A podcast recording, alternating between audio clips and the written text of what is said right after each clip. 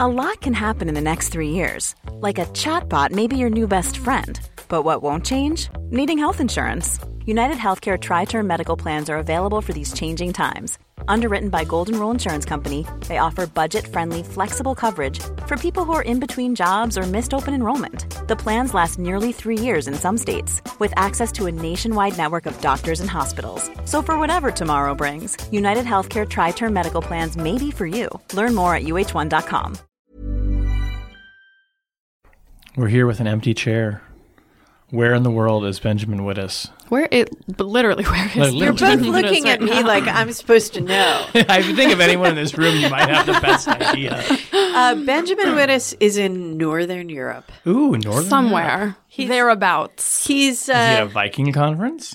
Uh, not quite. Is he's he at a democracy a, camp? He's, he like, he's at an academic conference in oh. Denmark. Oh wow, nice. That sounds home exciting. Of Hans Christian Andersen. What do we want him to bring us back? Um, like wooden shoes? No, that's Holland. That's um, Holland. Yeah, some aquavit. Mid-century tired. Modern oh, furniture. Yeah. Oh yeah, yeah, that I, would be fun. There's like, can you like just bring bring some couches? Can you bring the entire poofs? Design aesthetic back with you? uh, I enjoyed Denmark very much. It's a lovely place. I've been there great once. Have you? Yeah. yeah, yeah. I have never been. To he's Denmark prob- or Holland, and frankly, don't know or care about the difference between the two countries. Oh. He's probably not having fun. No, it's terrible there. I'm sure he's happy to be out of Dodge this particular week. Yeah. It yeah. seems like a good week to just be far away from Washington, D C. Yeah. So much. I spent the weekend in Canada. That was very refreshing. Really? Everyone there is polite. They talk to one another, even when they disagree. They disagree really politely. Oh, it's so nice. Yeah, it's lovely. And now you can get high. Let's flee to the north, guys. Yet another reason to move to Canada.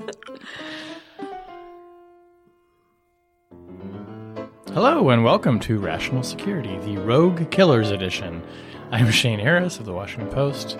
No rogue killers here. No, although you say that, that we so know cheerfully, of. Shane. Well, you know, it is got- it is sort of a mark of absurdity in an otherwise incredibly dark story, right? I, like it's yeah, it's yeah. almost comic relief. It is almost so ridiculous. It is almost comic relief for uh, for for those who may have missed this. The president came out earlier this week uh, and said, "Who knows uh, what happened to Jamal Khashoggi, the uh, the Washington Post columnist? Uh, I got the feeling from talking to King Salman that I don't know, maybe it was some rogue killers or something," which is very interesting because up to now the Saudi government's official line has been, we don't know what happened to him at all. I, I also think it's amazing to think about the kinds of rogue killers who could fly on diplomatic jets uh, and then go into a consulate yes. to murder somebody. Those right. are some awesomely talented rogue killers. Extremely rogue. They really are. This very, very rogue. Very rogue. Very well-credentialed rogue killers. Driving around in, in diplomatic cars and uh, going to the consular general's house. Who knows who they are? Who knows, but they're definitely rogue. Uh, we're going to talk about that on the podcast this week. I'm here with Susan Hennessey and Tamara Kaufman-Minis. Hi, guys. Hi. Shane. Ben is in um, where, Iceland? Somewhere. Wearing shoes made of wood. Who knows? Who knows? Oh, man. The Danes are going to hate us now. We're not going to have any listeners in Denmark. When For the record, I, I love Copenhagen. I also I love Norway. Yeah. The men in Norway are... Are you? My like object of... lesson. Men in Norway are your object lesson? To Norway? You know, I have region? Ethnic ties to Sweden. I did the D N A. You do have the Remember when I did the D N A thing? thing? Yeah, yeah. So, like, when I, remember when I brought my D N A in that one over an object yeah. lesson? It was like twenty percent Scandinavian. So my great-great-grandfather is from this... town in Sweden that I know about. Uh, but uh, I remember when Joe and I were there the summer, the summer in Sweden and Norway and Denmark, looking around being like, oh, my God, my people. They're all tall and broad and blonde and with pale. Blue eyes and pale. I was like, this is great. It's perfect. I love it. Uh, this week on the podcast, the disappearance of a Washington Post journalist becomes a foreign policy crisis for the Trump administration. U S and European intelligence officials say Iran may be planning attacks in Europe, and the U S embraces a major expansion in foreign aid to counter China's growing influence on the world stage. Um, so let's talk. We talked last week, and we're talking again this week about Jamal Khashoggi, uh, the Washington Post columnist. Um, the latest, maybe just to kind of jump into the story, because it really has taken on this trajectory of a, of a really full-blown international crisis for the Trump administration. We're going to talk about a bit of why that is and kind of what uh, is illustrative about how this administration does business on the global level that's revealed in this story. But where we stand right now is that Uh, Mike Pompeo, the Secretary of State, is on his way back from Turkey. He flew first to Riyadh, then went to Turkey. Uh, his spokesperson said he got a firsthand briefing there in Turkey while he was there about why it is that Turkish officials have concluded that Saudi agents killed Jamal Khashoggi. I hope they played him the tape. Well, he they did not play the tape. So this is interesting. So people who have been following this story know that the Turks claim to have an audio recording from inside the consulate that they say definitively proves that Jamal was killed and then uh, he was dismembered uh, in the building. And Pompeo's spokesman said he did not listen to the audio. It's also not clear if the Turks offered him a chance to listen to it. Uh, the president has also said he does believe that the Turks probably have audio and maybe video uh, of the events inside and that he wants the U S government to have them. So we're sort of in this interesting moment where certainly nobody I talk to in the intelligence community is doubting that the Turks do have a tape. Uh, nobody seems to be doubting what it says, but there's been no independent verification of that. And I think it's it's actually an important point and helps us get into the moment we're at, because since there's been no independent analysis of this by our intelligence agencies, that's one reason maybe the administration isn't coming forward with an independent assessment or conclusion of what they think happened. So we're in this kind of holding pattern now, it seems, where Pompeo is on his way back. He um, probably will be briefing the president, I would assume, when he returns. But the U S isn't really taking a position, Tammy, right? They're just sort of saying, well, there's going to be an investigation. We want transparency. Um, but it does seem that the president is kind of already coming down on the side of the Saudis, and this, you know, with the rogue killers possibility, and offering alternatives, even saying this week that this was another case of guilty until proven innocent. So he's invoking the experience with the Kavanaugh nomination. I'm sure Brett Kavanaugh is thrilled. Right. He's, I'm sure. Yeah, exactly. You know, what goes around comes around, right. I might say to Justice Kavanaugh. So like, what do we expect in the next, let's just say next twenty-four to forty-eight hours about what, what we think is going to happen, and then if I, you know, where this kind of sets the stage for where it go next, and it goes next, and then we're going to talk more about why this has become such a crisis. Right. So whenever you have a a foreign policy crisis, that is an unexpected, unexplained set of events that threaten to disrupt relations, the immediate instinct of governments is to create process to contain it.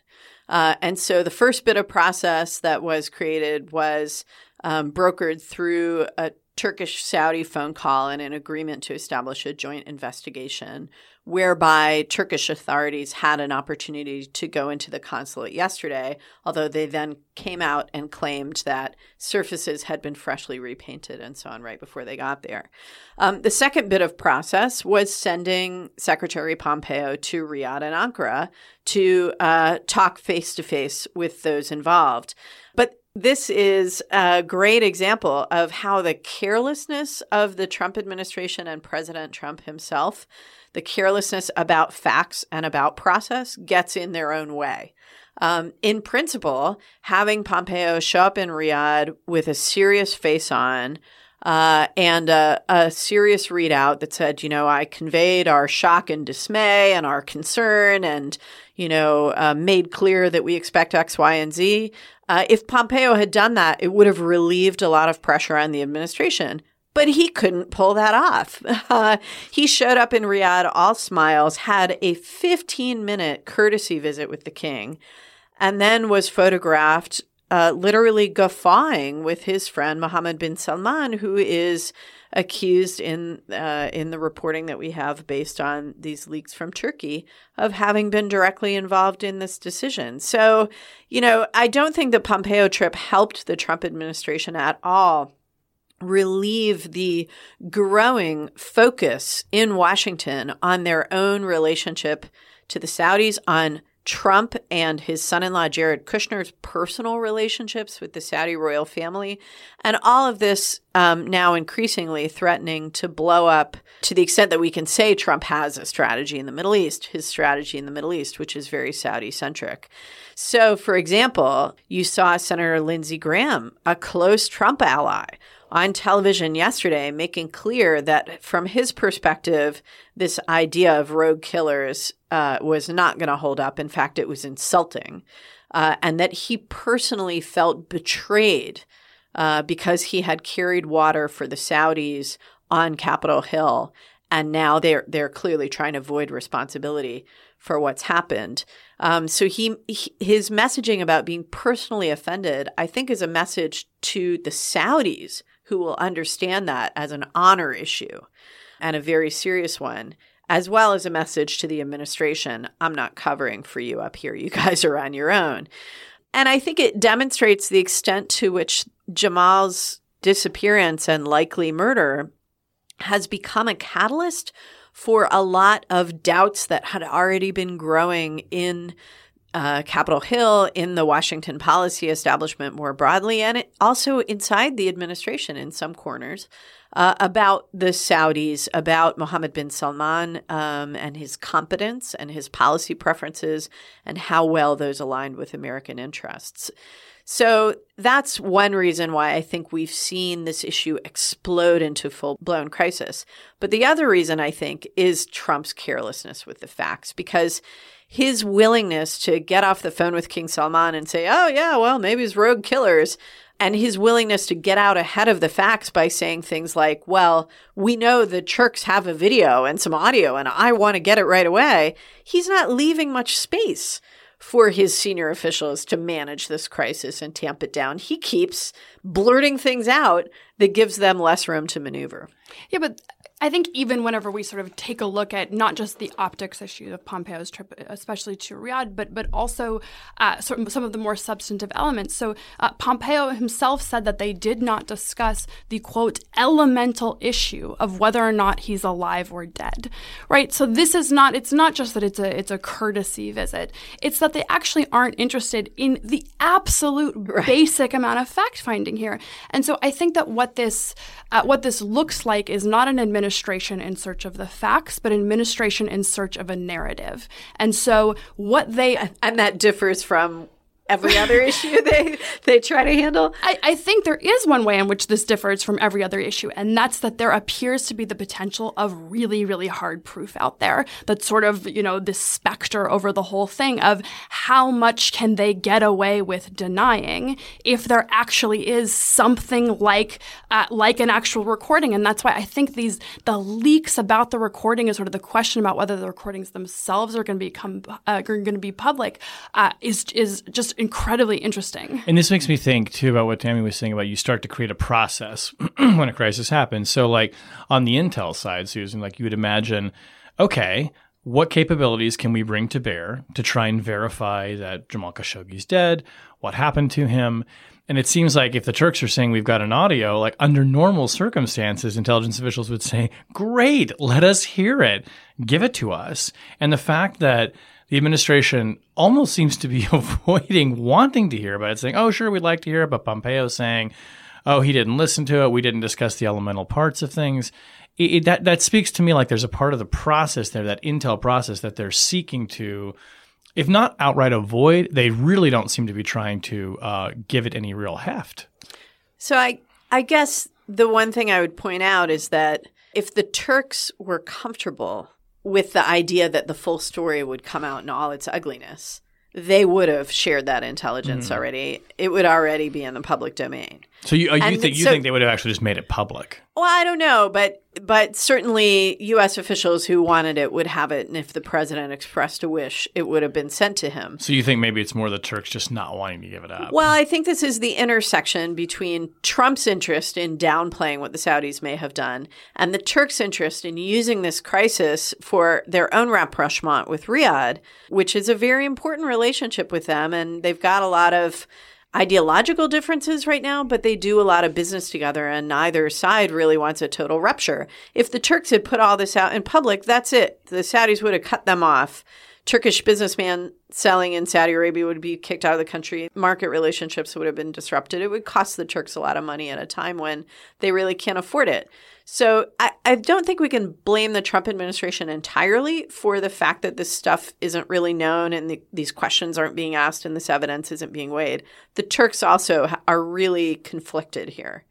I mean, this is a question, and maybe this is one for you, Shane. Of, it seems relatively clear that at, at least the U S media believe these tapes genuinely do exist, and they do, in some broad sense, capture, you know, the, the murderer uh, and, and are actually recording the people they purport to. Then there's this extra layer of spin on top of it that seems like it might be incredibly consequential. So last week we talked about this as potentially being a rendition gone wrong. Mm-hmm. That was sort of the the explanation that best fit the facts, right? Why why would you do something so brazen? Why, why would you do it in the planes, consulate? Yeah. It's so uh, you know it, it's so overblown. But one, what Turkish officials appear to be suggesting, and what they're saying is on this tape, is that no, this was an intentional murder right. from the outset, and so that really does have pretty substantial consequences in terms of how we should understand what the Saudis did, how we should understand an appropriate response here. And so I'm curious, sort of, what is your sense of of how trustworthy this information is? It's it's a great question. I think it's the one we've been struggling with the entire time in reporting this, because it, it, it's no secret in the reporting. So much of this is coming out of Turkish government officials, and they're the ones who have been sort of really leaking out, and even in some cases more publicly stating Uh, you know, what their version of the events is.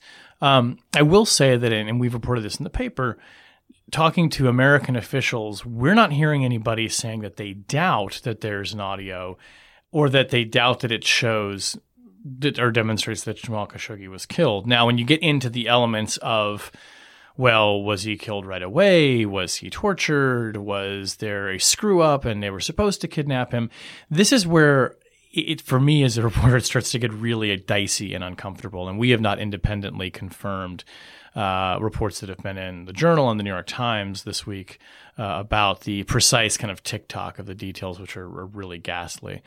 That said, I mean, I think the best that we can do at any moment is try and say, okay, well, what is the government pushing forward as the narrative? Let's be clear that it's coming from that side. And then what do the Americans say in response to that? And and notably, we just haven't heard any pushback from the American side saying, we don't believe this, we think it's not credible. I mean, nobody's – and maybe that's just because, like, it's so clear that Jamal went into that building and didn't come out.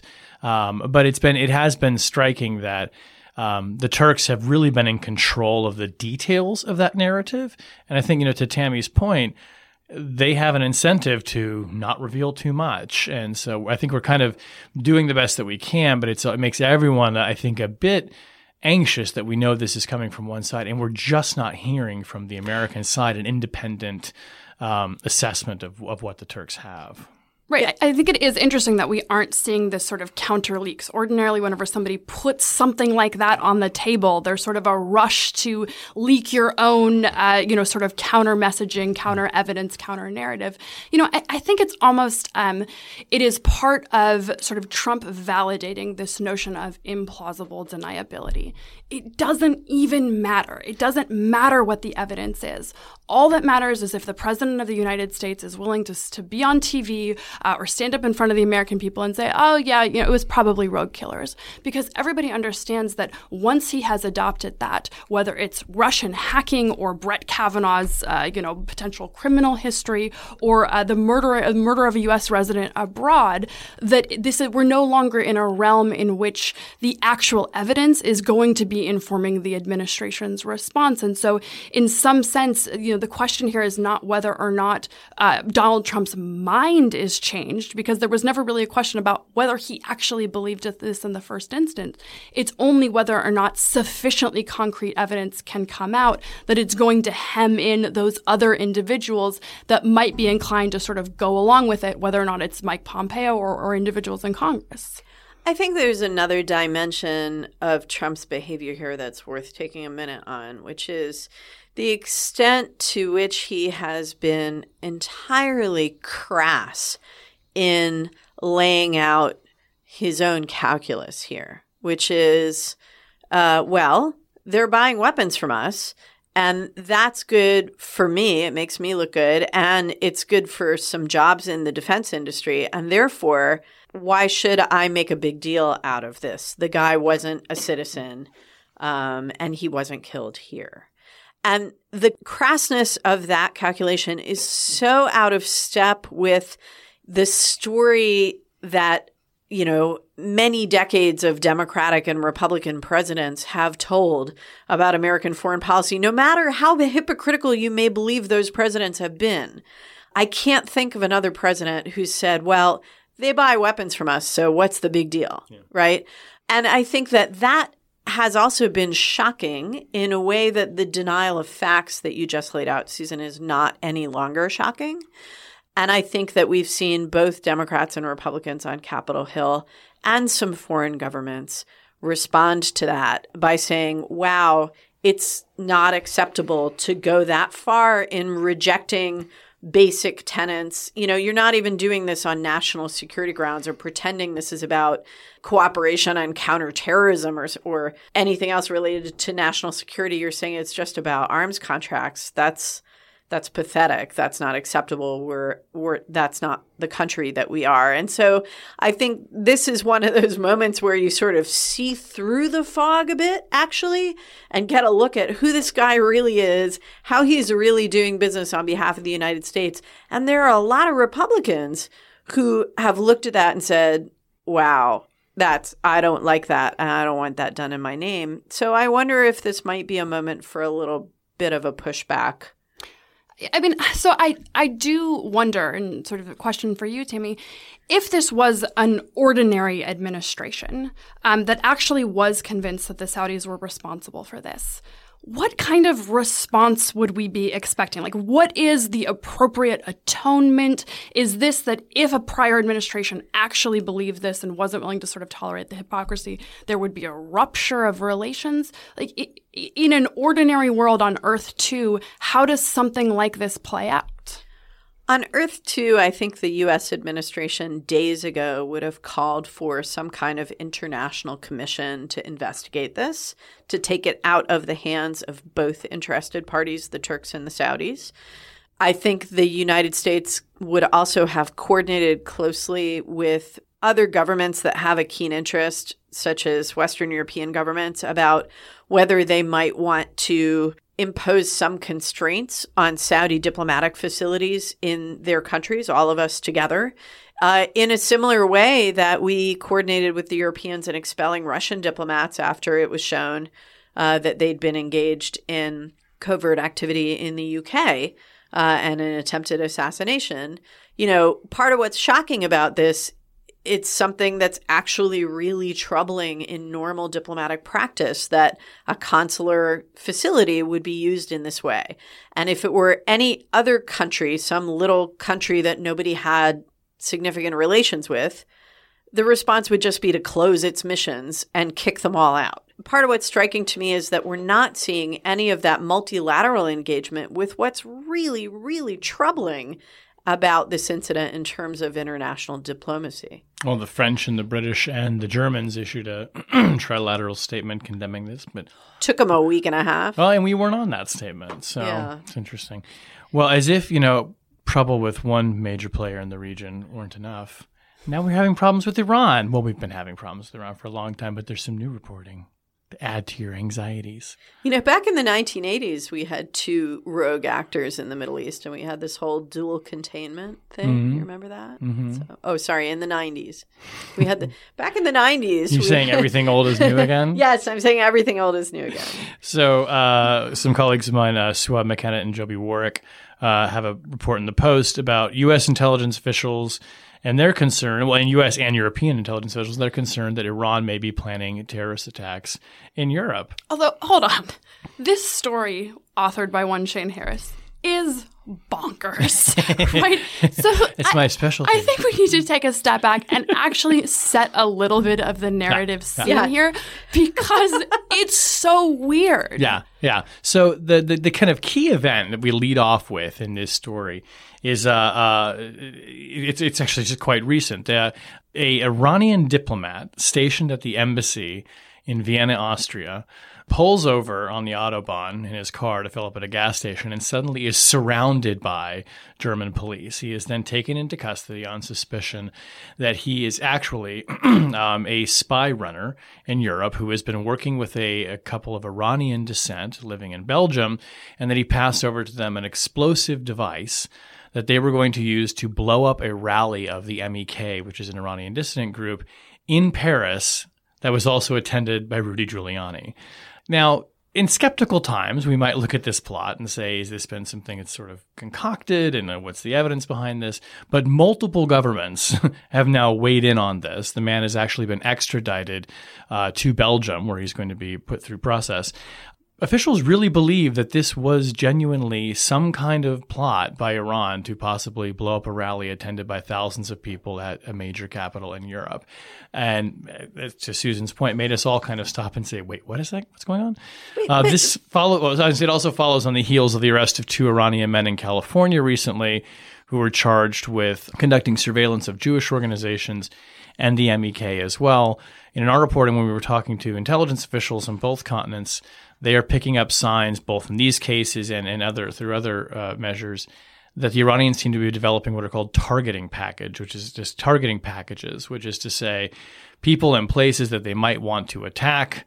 Uh, given uh, depending on how uh, negotiations go, depending on how world events go, but sort of building in these contingency plans, which made us all stop and say, why in the world would Iran and this administration contemplate launching terrorist attacks in Europe? It was kind of a a, a a shocking realization, not to say that they're on the cusp of about to do it, but this seemed to be, in, in talking to folks about it, something that the Iranians have long been doing in terms of engaging in contingency plans. There was once a plan to assassinate the Saudi ambassador to the United States at Cafe Milano here in Washington, D C, Um, but this stuff is gaining more traction now. And I think, you know, Susan, I would love to know what you found about it, particularly bonkers. But the idea that, you know, you're going to blow up a rally where Rudy Giuliani is attending did seem to us especially reckless. Yeah, I mean, I think the crazy part is is why would Iran take that kind of right. risk? Um, the part that I, I think is astonishing about the story, though, is that it does appear to be a pretty developed plot, right? So it actually says that, uh, you know, he gave this couple a pound of explosive material and a detonator, right? So this is not, uh, you know, sort of freelancers just talking about things. This actually appears to be a, a foiled plot and sort of in the genuine sense of, of the term. And, uh, you know, And, and by diplomatic officials, right? So this is not, um, you know, we're not seeing five and six layers of cutouts here. We're seeing actual diplomatic officials passing over explosive materials. So that to me just, it, it, it's such a bizarre and risky behavior. And, you know, I know that uh, we don't want to attribute absolutely everything that happens anywhere to Donald Trump, um, but it does feel like part and parcel of this this notion of, of countries thinking that they can just get away with anything. It, it's just so brazen. Okay, so I'm going to be the contrary one here and tell us it's okay. No, I, it's fine, guys. It's not it's not that I think it's fine, but I don't think it's bonkers, okay? Iran, even though John Bolton says it, it's still true. The Iranians are the world's leading state sponsor of terrorism. They have conducted outrageous, brazen attacks against a Jewish community center in Buenos Aires, just to name one. They have killed, you know, hundreds of people. They've they've assassinated people on foreign soil. They do this all the time. This is their normal uh, M O. And, you know, reading in, in the details of your piece, Shane, it's clear that there's evidence of this activity in Germany going back to twenty thirteen. Right. So this isn't even, you know, post-Iran deal. This is during Iran deal. And what that says to me is that this is business as usual for the Ministry of Interior and the I R G C. They're always looking for targeting packages. They're always trying to build this kind of capacity. Maybe the only thing that's surprising is that they were doing this in Europe. The governments there have been spending a lot of time building up their counterintelligence uh, and counterterrorism capabilities because of the horrific homeland threat they've been facing from ISIS over the last five years. So maybe the only surprising thing is that they did it in Europe where they were more likely to get caught. But the idea that they were doing this is not bonkers, and it doesn't surprise me at all. This is what they do. One thing that was so interesting to us, too, is that this is happening in Europe at a time when the Iranians, at least you would you would imagine, certainly want to try and hold the Iranian nuclear deal together now that the United States has exited it, and the European partners to that deal are doing their best as well, which made this incredibly awkward for uh, German authorities and French authorities when there's this plot revealed to possibly set off a bomb in Paris, and then French authorities have to say, oh, no, no, but it's okay. They're, you know, they're still our friends and we're going forward with the deal.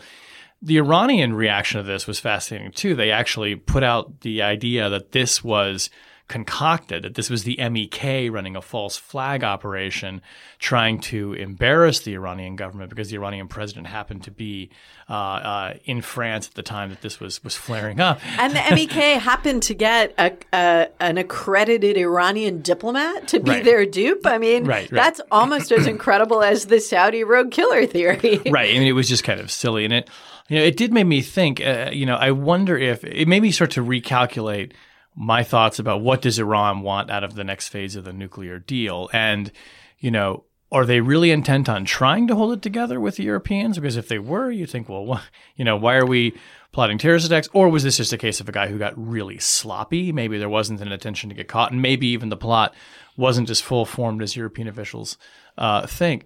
But I, it, it just struck me that this was, you know, we we we attribute a lot to the Iranians in terms of motivation on the U S side. I mean, there's always, you know, the, the state sponsor of terror aspect. There's the, the Trump administration kind of cast them as almost a unidimensional actor.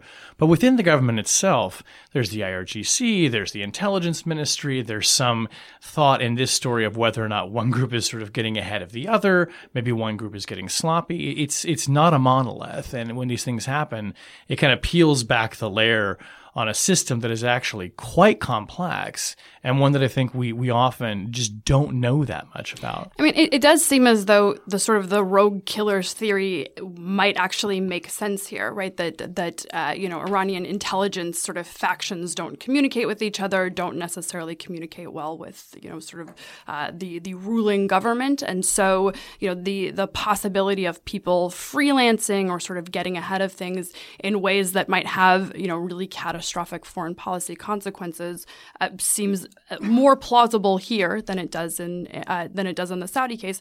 It also seems like an incredibly volatile and dangerous mix, um, because uh, this certainly is a moment in which that type of miscalculation could have cascading consequences.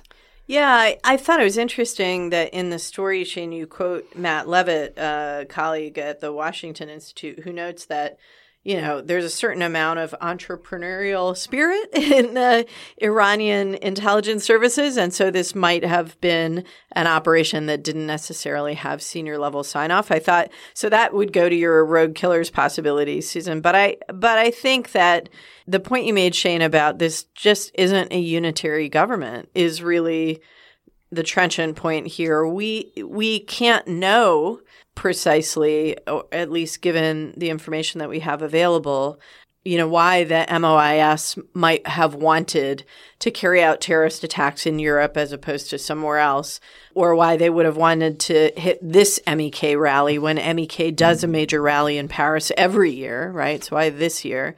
But I think what we do know is that there is a part of the Iranian government that is the public face that engages in foreign relations and diplomacy that negotiated a nuclear deal. And that part of the Iranian government has absolutely no authority over the I R G C or the Ministry of Interior. We have abundant evidence of that.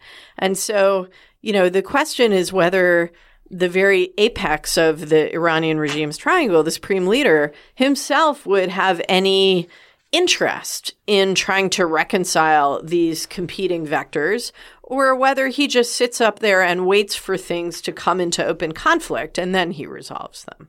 I was also struck, too, and it's just maybe as a closing thought on this, why the United States has not taken more advantage, why the Trump administration hasn't taken more advantage of this, uh, story? Of this particular plot. I mean, it was, you know, uh, Mike Pompeo uh, about a month and a half ago, I think it was, uh, on a trip said he, you know, with, in a session with reporters said Iran is plotting terrorist attacks in the heart of Europe.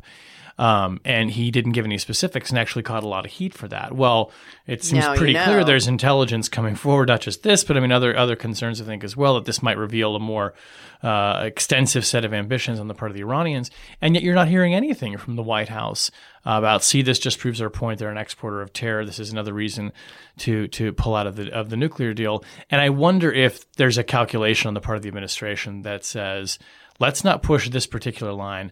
Let's let the sanctions take hold, uh, the further sanctions take hold again, and pressure Iran that way. Because this next round, when they go into effect, the United States is saying, we will not do business with anyone who is doing business with the Iranians.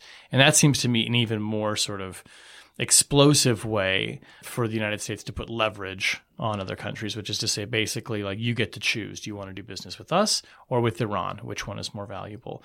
And in that well, sense, and to Germany in particular or France, do you want to do business with us or with the guys who tried to blow up your capital? And maybe that's just it, right? This thing becomes something in reserve. So when you need it, you can say, oh, and by the way, they've been doing this as well. So I was I was expecting a story like this might be the kind of thing that would set the president off and lead to kind of a tweet storm. But it actually has been this sort of reserved feeling, almost like as if there is a strategy behind what we're doing with Iran. And it's it's notable that in this administration, if when you, you find squint, when you, you find strategy, that's kind of the more extraordinary thing. Well, it, it could be a strategy, or it could just be that this is this is just more winning. There's so much winning, Shane. The president so actually winning. can't keep track of it all. He, he he just felt like he didn't need to mention it. Aren't you tired of it?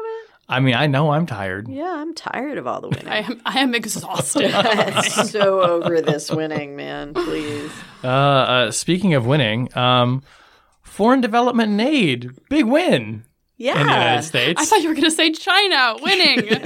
China may be winning too. Uh, uh, reading from the New York Times here, there was with little fanfare, Uh, President Trump has created a new foreign aid agency, the United States International Development Finance Corporation. That's not as catchy as U S A I D. No. Wait, that's it's not U S, even as catchy. That's U S I D F C. U S I D F C. U S I D F C. Let's not do that. Yeah. uh, and gave it the authority to provide sixty billion dollars in loans, loan guarantees, and insurance to companies willing to do business in, in do business in developing nations. This is a counterweight to China, which has been on its own development spree uh, and making loans and uh, develop, doing development projects, uh, particularly in Africa and other parts of Asia. Tammy, we had talked before uh, on the podcast about U S A I D budgets getting slashed and then Pompeo actually getting some of that money back. Um, should we be viewing this as a win for international development by the United States, or is this... should we be viewing this much more narrowly as another front that we're opening up in our uh, uh, strategic adversarial uh, relationship with China? You know, I was struck by this because it seemed to me one of those cases where uh, a good idea had been around and was being pushed by sort of wonky policy experts, including, I guess, some some colleagues here at Brookings, um, but hadn't gotten political traction. And then all of a sudden, it found its hook, its news hook, right? It found, and the administration and and Republican allies of the administration and Congress suddenly found that there was uh, that they could pick up and use this issue and frame it in their own special way and get credit for it and link it to to their desired strategy. And so it took off and it got passed and it got signed. And, you know, sometimes that's the way policy ideas actually become reality. It's not that you persuade everyone of the merits of the proposal. It's that it becomes politically advantageous to a wide enough group of people that a coalition builds to pass it through Congress and get it signed by the president. And gosh, darn it, that's the way American politics is supposed to work. It's just that it happens that way so rarely now that We, we, you know, that we've kind of forgotten that this is the way it's supposed to work.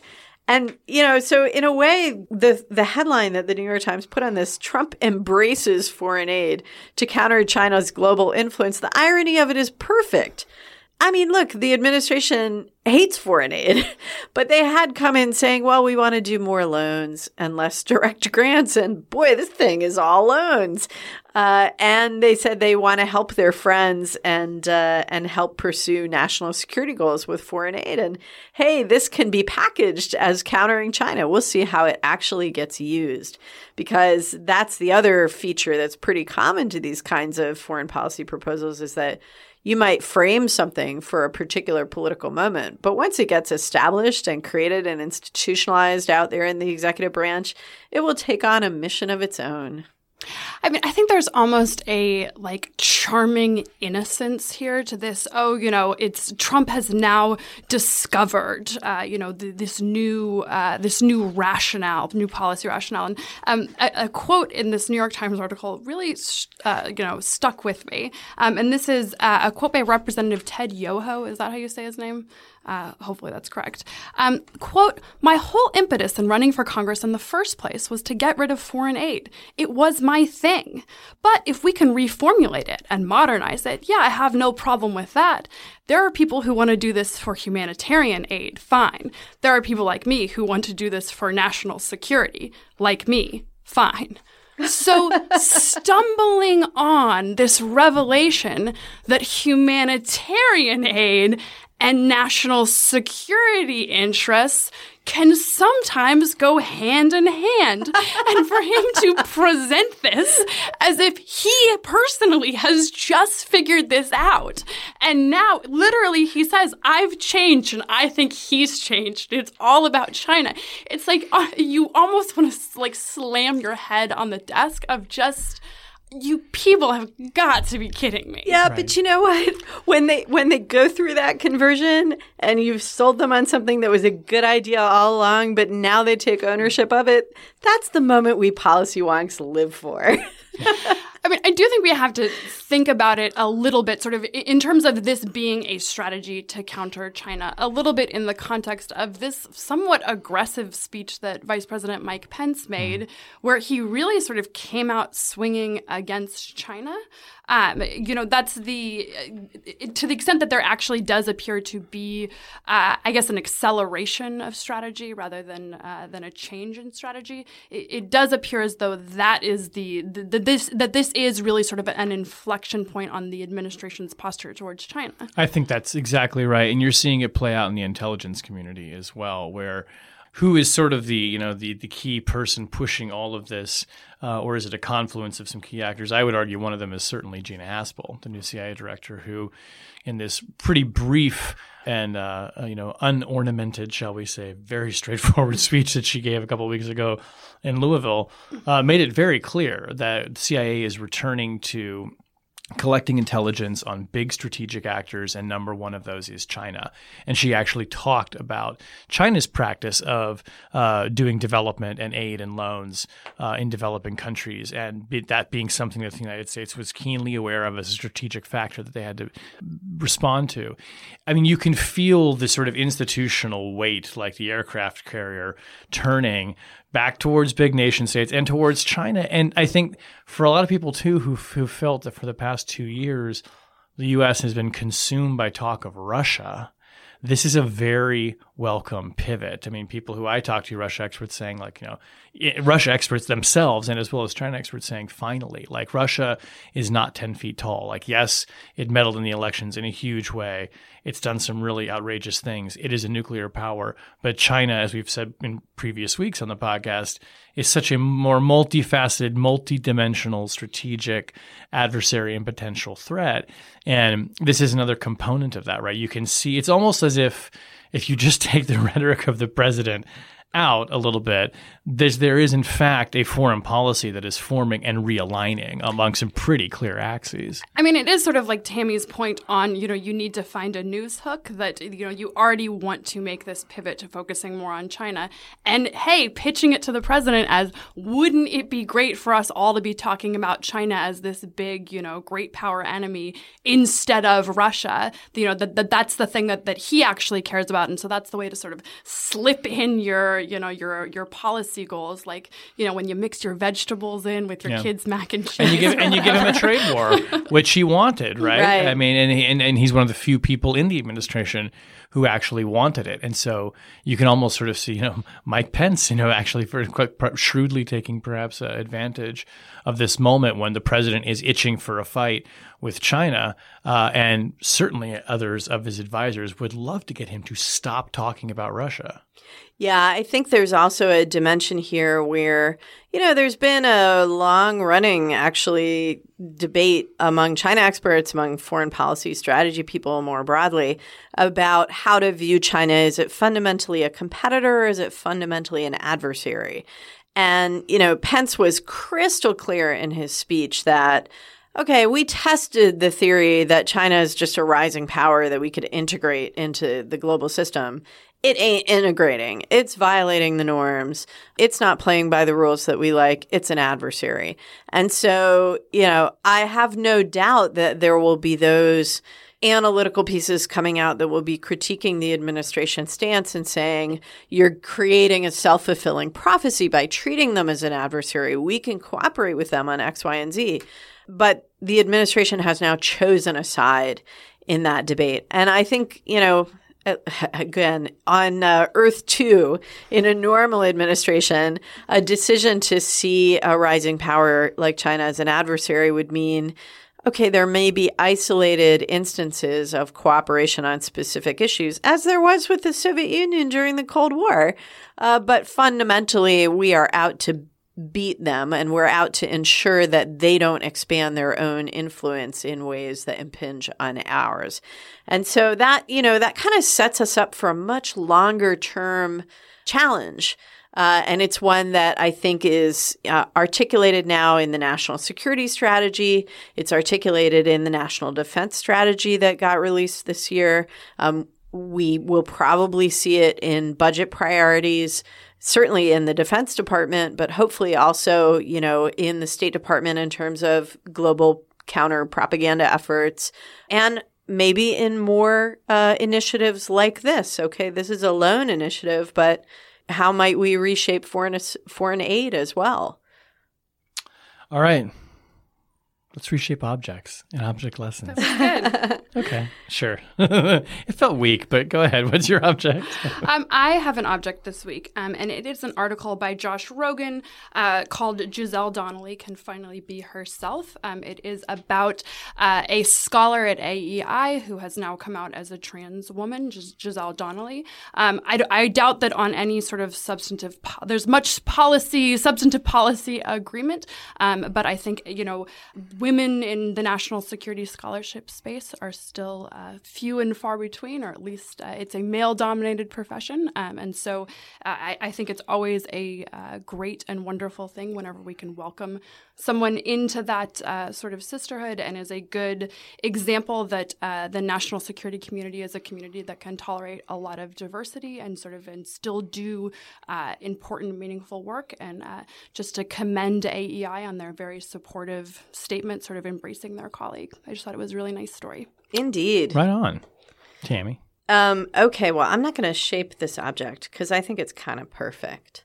Uh, my object is a political cartoon by your colleague at the Washington Post, Shane Tom Tolles, uh, my neighbor, your colleague, and a really, really talented artist uh, who uh, drew a very moving image about Jamal Khashoggi. Um, it's it's just a, a blank piece of paper uh, with a fountain pen labeled with Jamal's name, and it says, "This story is not finished."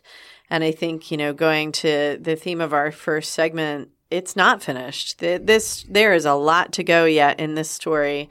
And, you know, whatever you may think of um, of what ultimately comes out, uh, and however horrific Jamal's fate Uh, may prove to be, he's never going to be forgotten. Yeah, absolutely. Uh, and we'll be here to talk about it in weeks to come, I'm sure. Uh, but for now, that brings us to the end of this week's episode. Rational Security is a production of Lawfare.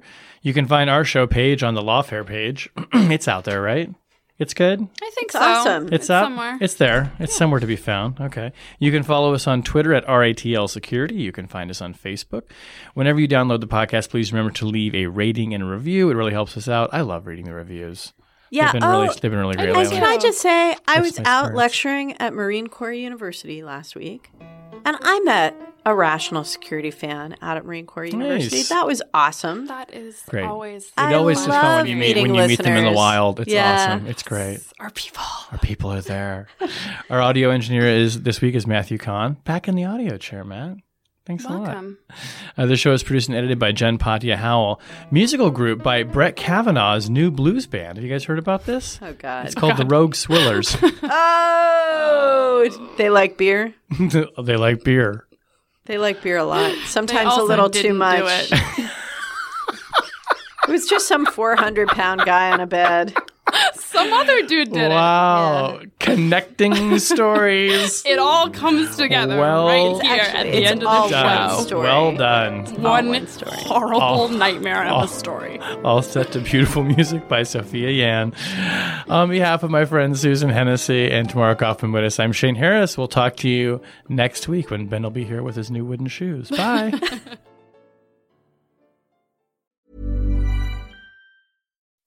When you make decisions for your company, you look for the no-brainers. If you have a lot of mailing to do, Stamps dot com is the ultimate no-brainer. Use the Stamps dot com mobile app to mail everything you need to keep your business running with up to eighty-nine percent off U S P S and U P S. Make the same no-brainer decision as over one million other businesses with Stamps dot com. Use code PROGRAM for a special offer. That's Stamps dot com, code PROGRAM.